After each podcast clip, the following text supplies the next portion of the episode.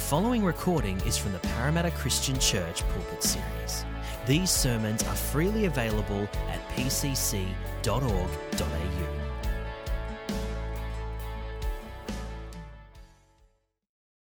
But it is my privilege this morning to be able to speak and to share. Um, I am excited about what God's put on my heart for us this morning, and um, I just I just want to pray that. Uh, and this is how we've been praying as a staff, but also I've been praying this week that God's already been preparing your heart before you got here to hear what He has to say to you.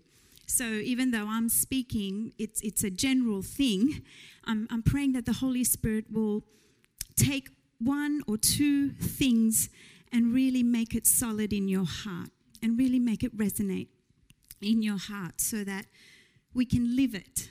Because the whole point with these sermons and these talks is that we can hear, we can be transformed, and then we can go be and do. So I'm praying this morning that that's what will happen. So this is the last week of our series of um, kingdom generosity. Um, and we're going to talk about hospitality this week. Hospitality is very dear to my heart, so I was very excited to be able to pick the straw, this particular straw.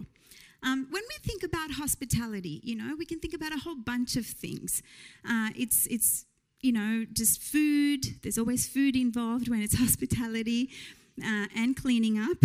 And um, but then there's also now we, we can think about travel and and accommodation and you know it's like a big thing. You know, tourism and hospitality kind of go together. So if we think about it in our global um, society, really, if you do if a country does hospitality well, then tourism in that country is boom, booming. And, and that's on a global scale. But in a church context, often we can confine it to our morning teas or our afternoon teas or our lunches after a church event um, or even having people over to our house. But you know, as I was reading and, and, and learning and, and thinking about this, uh, I just understood for the first time in my life that it's so much bigger than that. It's so much more expansive than that. And the interesting thing is, kingdom hospitality is what we're called to practice and live and, and share. And, and just at its core, kingdom hospitality is a selfless practice that's others centered. It's about inviting other people to your space. It's about uh, pursuing relationship for the sake of relationship. It's about offering nourishment and, and safety and community without expecting anything in return. No agenda. Because you know why I came to this conclusion, how I came to this conclusion? Because when I read the Bible, I see that's how God is. That's, that's God, and that's the whole story of the Bible. If we think about it and if we look at it, you know, the first time that we went to Kenya, which was in 2014, we've never been. As a family, the four of us, we, we were going to Kenya. We had to stay in Nairobi for, for two days and uh, two nights, and we, we knew no one there. But the, the, the most impacting thing for me in that trip, one of the most impacting things was that those two days in Nairobi, there was a family that took us in. They didn't know us. We could have been axe murderers for all they knew. You know, uh, they didn't know us. And there was a lot of stuff happening in Kenya at the time with bombings and, and people um, just, you know, doing crazy things in Nairobi at that time. But this couple, they took us in, they made time in their schedule to look after us, they made room in their house for us, for four of us. It wasn't a house that was very big, but they made and they fed us. They, they took us places. That to me is kingdom hospitality when you can invite a stranger and, and share your possessions and your invite them into your space, provide safety and nourishment and care. And they were not expecting anything in return. They counted it a privilege. We, we weren't doing anything for them. Um, and that's that's what I want to challenge us about today. So, in in my um, study I, I, and reading, uh, there, I discovered that there's three things we can talk about as far as kingdom hospitality is concerned. And the first thing that I want to look at is that God invites us into His space.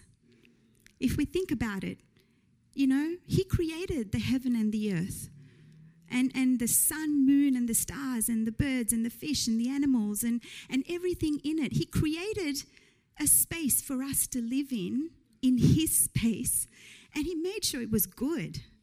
Everything we need, He provided for us. And how incredible is that?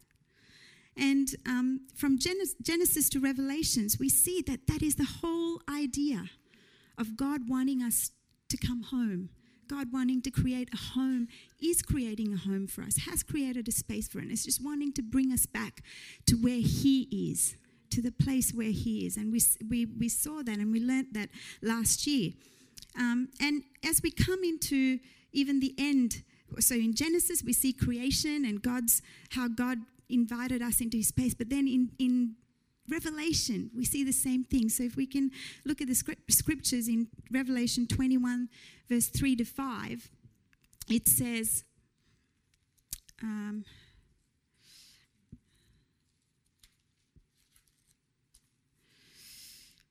and I heard, I heard a loud voice from the throne saying, Look, God's dwelling place is now among the people, and he will dwell with them. They will be his people, and God himself will be with them and be their God. He will wipe away every tear from their eyes. We heard about that this morning. and there will be no more death, or mourning, or crying, or pain, for the old order of things, which is the here and now, has passed away. He who was seated on the throne said, I am making everything new. Then he said, Write this down, for these words are trustworthy and true. So, this is what we have to look forward to. If this wasn't enough for us, we have a better place to look forward to. And then in John chapter 14, verses 1 to 7, Jesus says to his disciples, it says he's comforting his disciples just hours before he was crucified. And he says, do, do not let your hearts be troubled. You believe in God, believe also in me. My Father's house has many rooms. If that were not so, would I have not told you? But I'm going to I'm going there to prepare a place for you. And if I go and prepare a place for you, I will come back and take you to be with me, that you also may be where I am. You know the place where I'm going. And then, of course, Thomas had to say, Lord, we don't know where you're going. How can we know the way? And Jesus said, I am the way, the truth, and the life. No one comes to the Father except through me. If you really knew me, you will know my Father as well. From now on, you do know him and have seen him. And so, not only did God invite us to his space, his space, but now he's made a way for us to, to be with him forever. Not just here and now, but forever. And because God has created and in this space for us and invited us into this space, we need to do the same for other people. What does this look like for us? I'm going to be a little bit different to how some of the other guys preach, in that I'm going to talk about how we can put these things into practice as we go along with each point. So, if you're taking notes, this is the application part. So, in our personal lives, in our personal lives, We've been talking about radiating Jesus. We've been talking about how we can do that. Well, one of the ways that we can do that is just to invite people into our space, wherever we are. You know, in your neighborhoods, in our, in our workplaces, in our schools, in our unis. In school, you know, why not this week for, for the people that are still going to school this week? Why not invite some people that you don't normally have sitting in your group? Come and sit with you.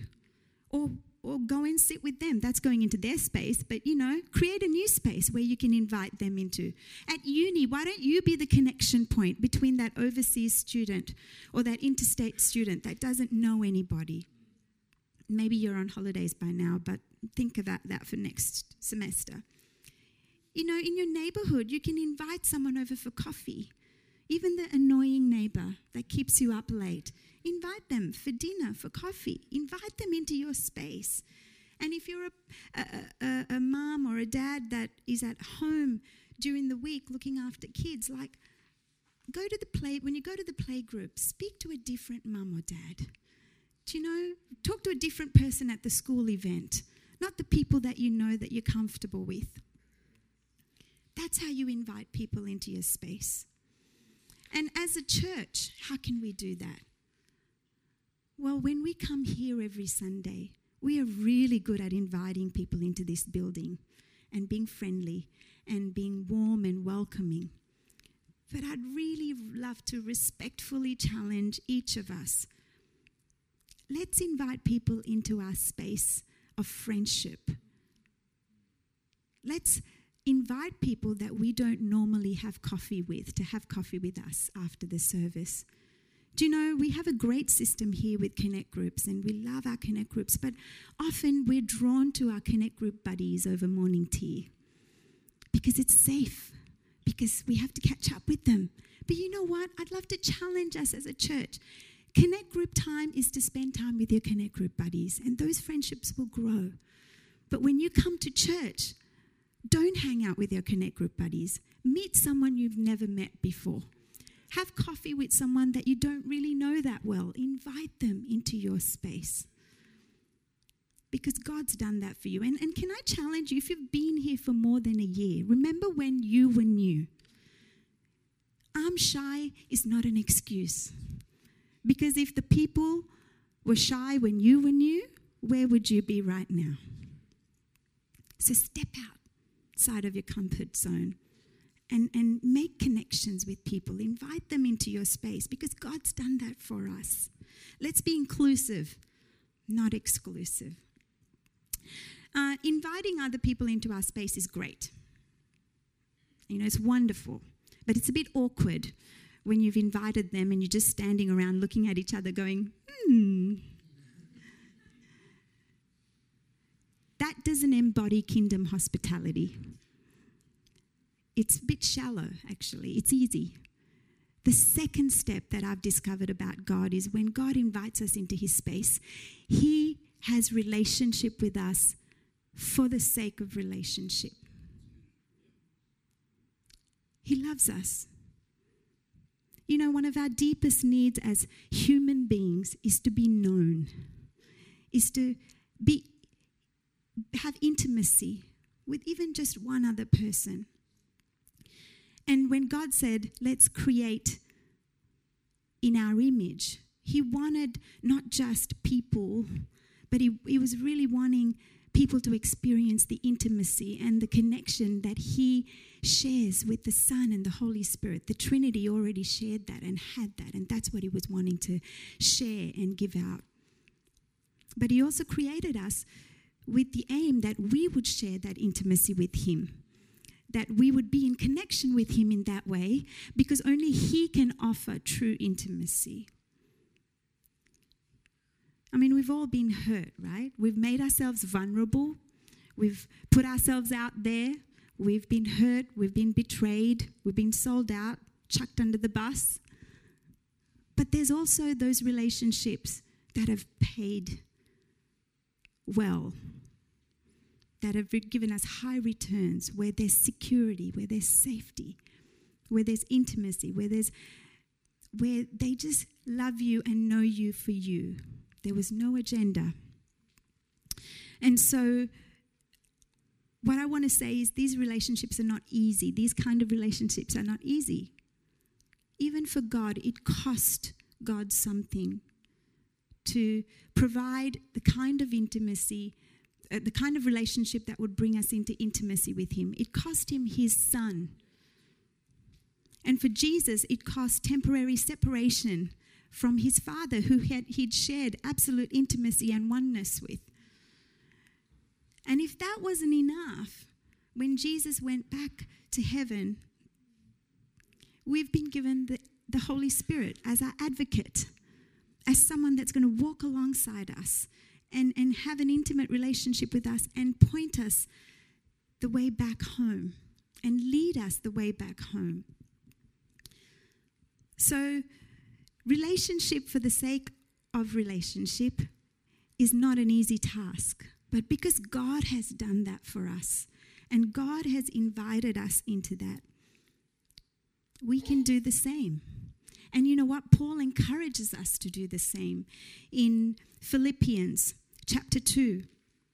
Um, he says this Therefore, if you have any encouragement from being united with Christ, if we call ourselves Christians and followers of Christ, if any comfort from his love, if any common sharing in the Spirit, if any tenderness and compassion, then make my joy complete by being like minded, having the same love, being one in spirit and of one mind. Do nothing out of selfish ambition or vain conceit. Rather, in humility, value others above yourself, not looking to your own interests, but each of you to the interests of the others. Here we go. In your relationships with one another, have the same mindset as Christ, Jesus Christ, who, being in very nature God, did not consider equality with God something to be used to his own advantage. Rather, he made himself nothing by taking the very nature of a servant, being made in human likeness, and being found in appearance as a man, he humbled himself by becoming obedient to death, even the cross. It costs. It costs to care about other people and give them the opportunity to be known just for the sake of being known. And so what, how can we live this out? It's not easy. But you know what? It starts with the confidence that we are known by Jesus Himself. If we feel and, and are known by Jesus, then we can pass that on because we can only pass on what we've experienced, right? You can't, you can only pretend for so long. People will get on your nerves and you will lose patience and you won't have time for people. But if Christ is living in us and through us, then, like 1 John says, he says, Dear friends, let us love one another, for love comes from God. Everyone who loves has been born of God and knows God. Whoever does not love does not know God, because God is love. This is how God showed his love among us. He sent his one and only Son into the world that we might live through him. That we might live through him. Not live in our own strength, but we might live through him. This is love. Not that we loved God, but that he loved us. He invited us into his space and he sent his Son as an atoning sacrifice for our sins. He made a way for relationship. Dear friends, since God so loved us, we also ought to love one another. I rest my case. So that's personally.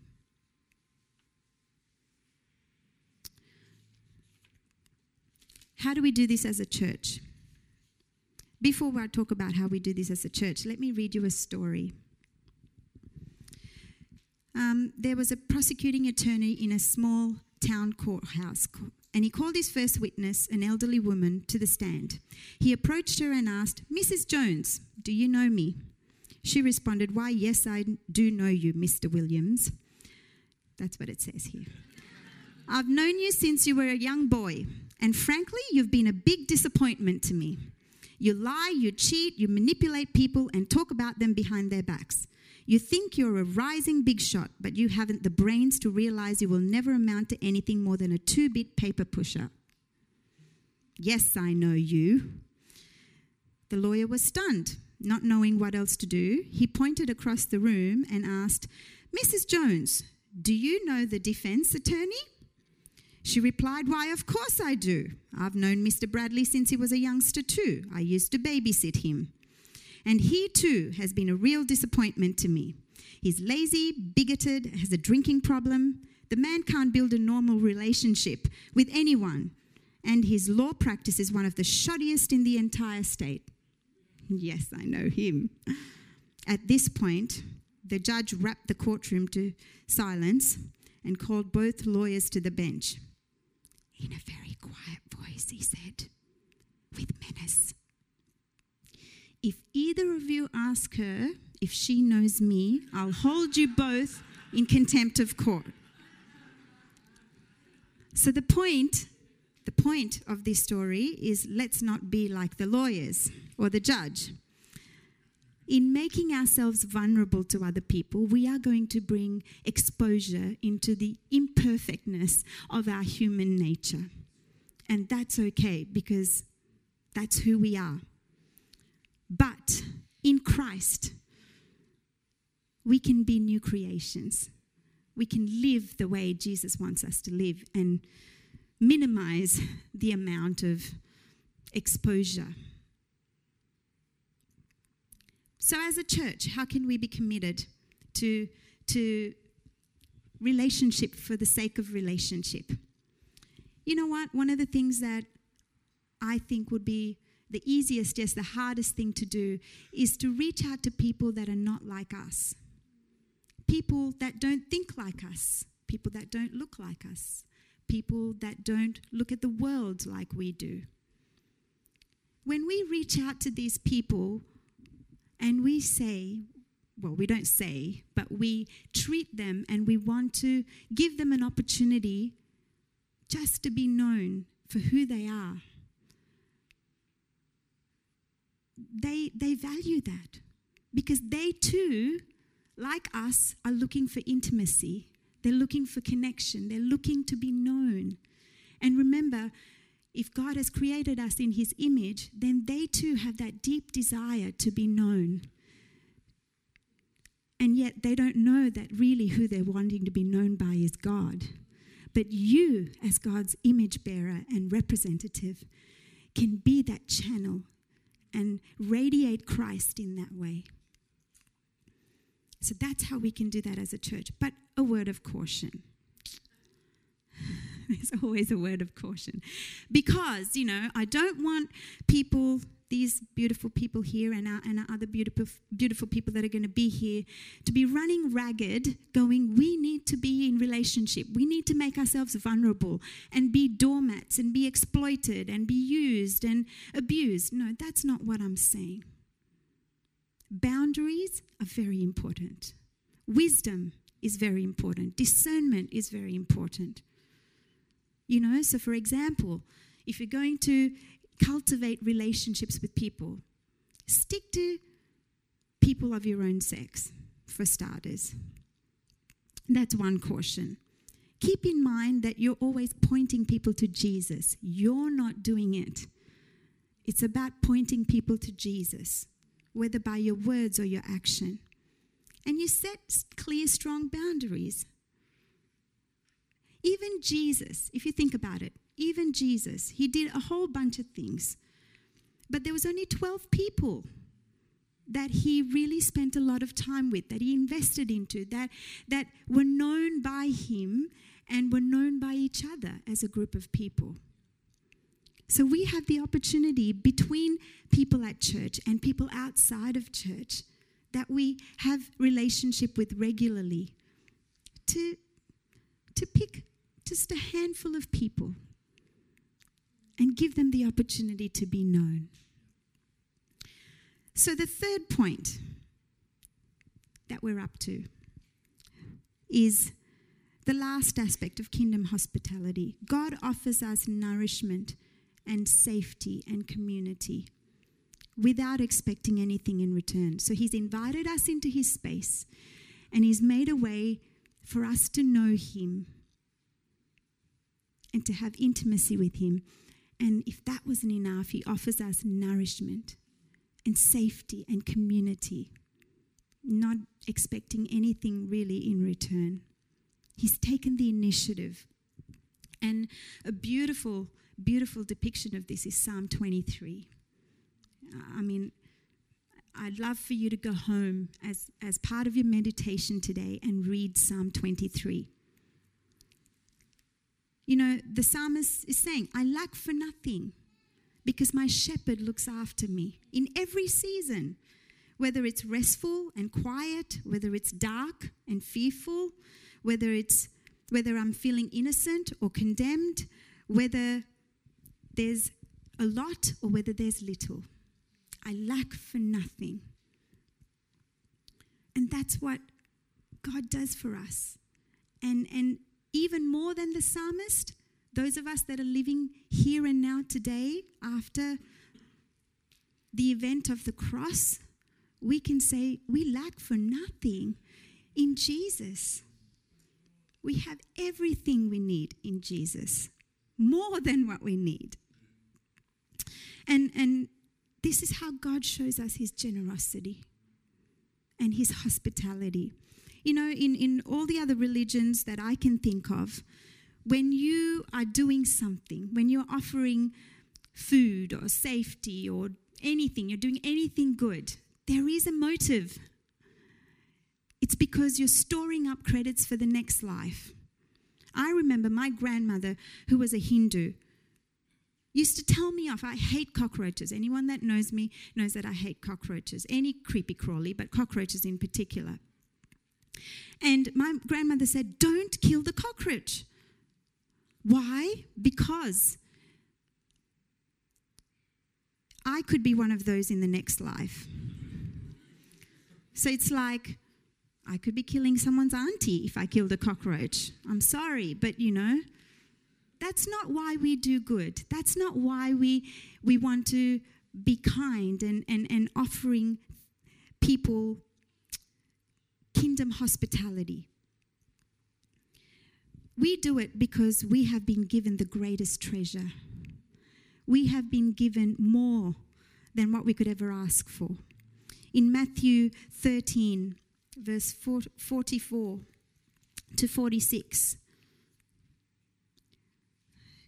Jesus says, The kingdom of heaven is like treasure hidden in a field. When a man found it, he hid it again, and then in his joy went and sold all he had and bought that field. Again, the kingdom of heaven is like a merchant looking for fine pearls. When he found one of great value, he went away and sold everything he had and bought it.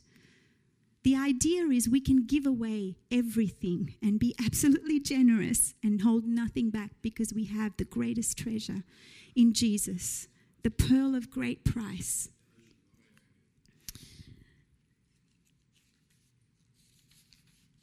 In some ways, we are storing up treasure in heaven but our treasure is already there. You know, I know people talk about mansions and crowns and jewels, and, you know, I don't know. We might get those, we might not. But we don't need those. That's not what heaven is about.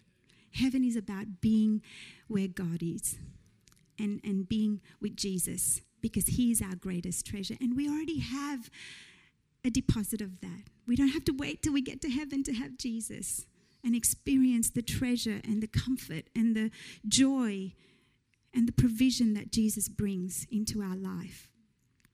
And so, because of that, we can give freely. We can offer nourishment and safety and community to others in our space, in our world, because God hasn't held anything back from us. You know, there's this story that I read this week, just popped up in an unusual news feed for me, and it was about this family that was separated in Sudan with the war. And so the wife and three kids, uh, wife, two kids, and she was already pregnant with one, had to go to America as a refugee, and the, and the father could not come. And because all the marriage papers were destroyed in the conflict, he was deemed to be a single man, and so he was in the back of the processing queue. Anyway, this lady, with her two children and, and the baby, found herself in a place where there were refugees um, in Texas, I think, somewhere in Texas. And basically came into contact with a couple of people from a church, local church, two other mums.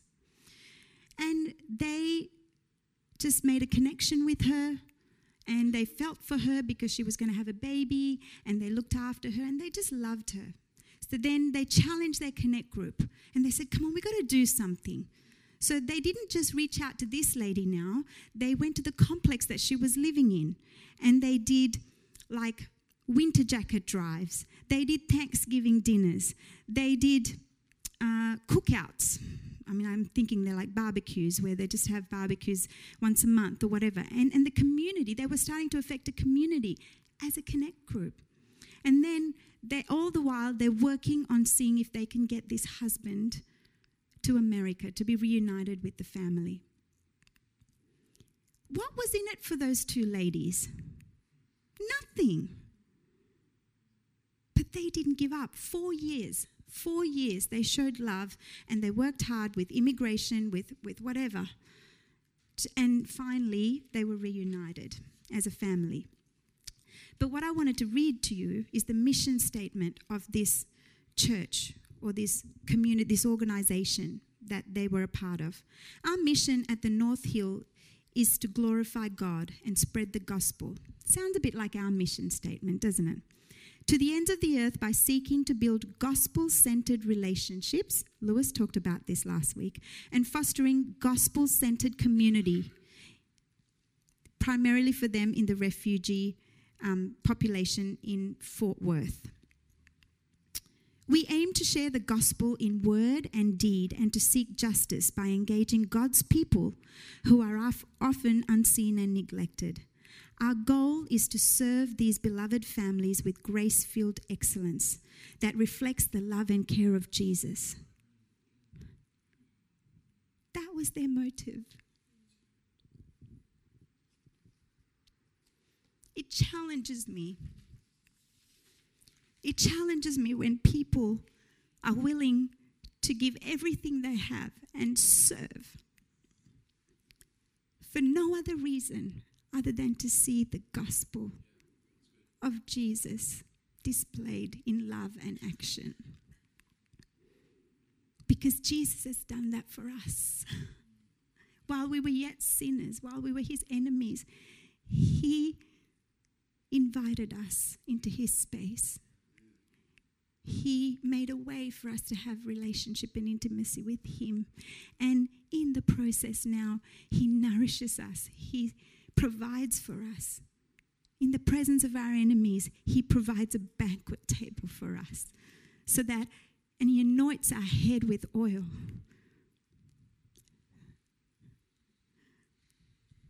Why wouldn't we share this love with other people.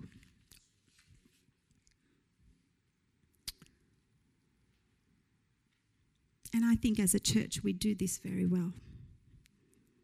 There's so many people here that can testify, past and present, of how they've been clothed, how they've been fed, how they've been helped.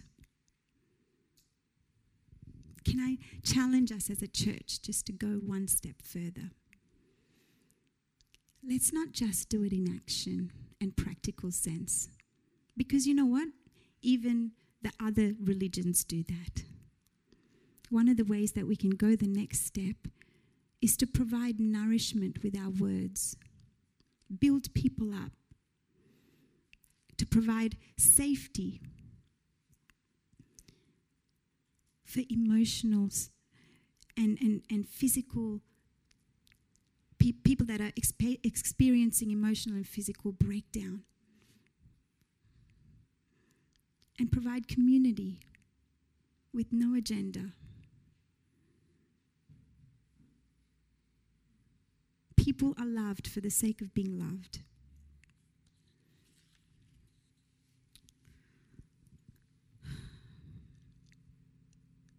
I think I've spoken enough now. And I pray, I really pray that the Holy Spirit is speaking to us. Jesus instructed his disciples on every detail in how to prepare the Passover meal. He served them by washing his feet, uh, his feet, their feet, sorry, not his feet. He washed their feet. He talked at length to them about what would happen after his death, and, and he prayed for them. And he told them the things that they could hope in and wait for. And what would happen after his death and resurrection. Throughout the whole time he was doing all these things for his disciples, he knew in with just within a few hours he was going to be betrayed by one of them. He was going to be denied by another one. He was going to be deserted by almost all of them. And yet, he showed them love and care. And why how could he do this? Why would he do this? For this reason, the joy that was set before him. And, and let me just read to you what that is.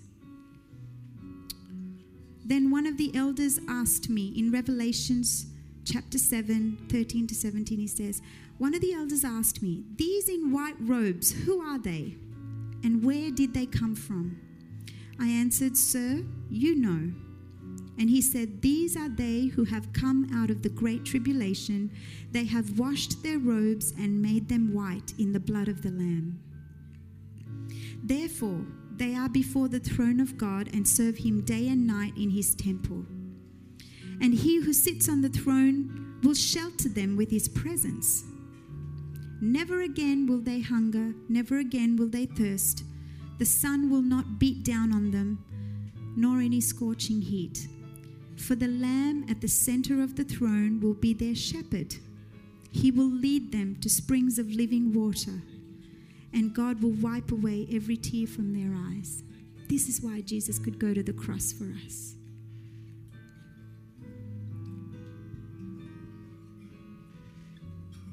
So that one day we can stand before Him in our white robes and proclaim His goodness and His mercy and His grace and His kindness. And be a part of the marriage supper, the banquet that is prepared for us forever.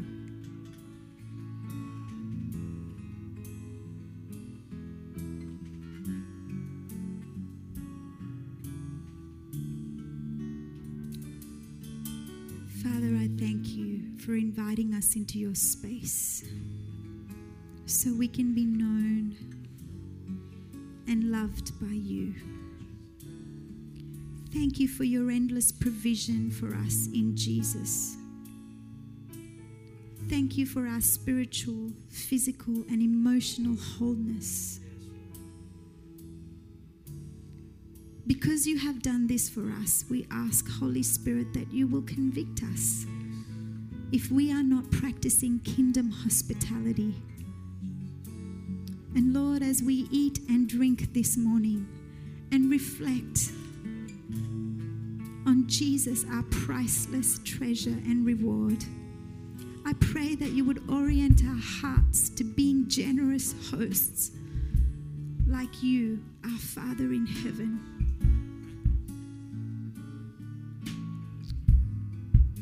Let's eat and drink as we remember Jesus.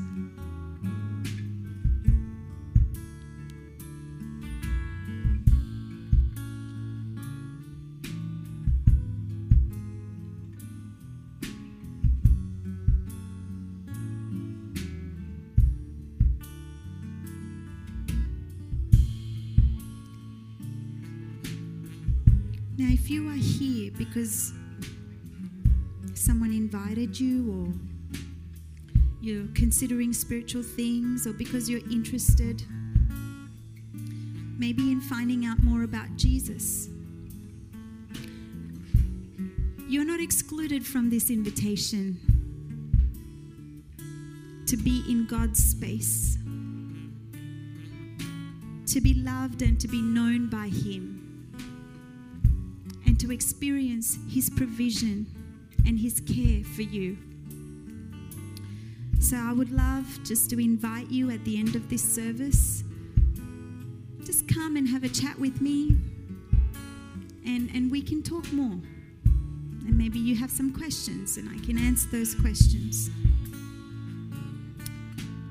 But let's stand to our feet. What we're going to do, I'm going to read a scripture over us and just a reminder, and then perhaps we can sing the chorus of this song as, as a as a thank you to our Father. So I'm going to be reading from 1 Peter chapter 4, verse 7 to 11. The end of all things is near. Therefore, be alert and of sober mind so that you may pray. Above all, love each other deeply because love covers over a multitude of sins. Offer hospitality to one another without grumbling. Each of you should use whatever gift you have received to serve others as faithful stewards of God's grace in its various forms. If anyone speaks, they should do so as one who speaks the very words of God. If anyone serves, they should do so with the strength God provides, so that in all things God may be praised through Jesus Christ. To him be the glory and the power forever and ever. Amen.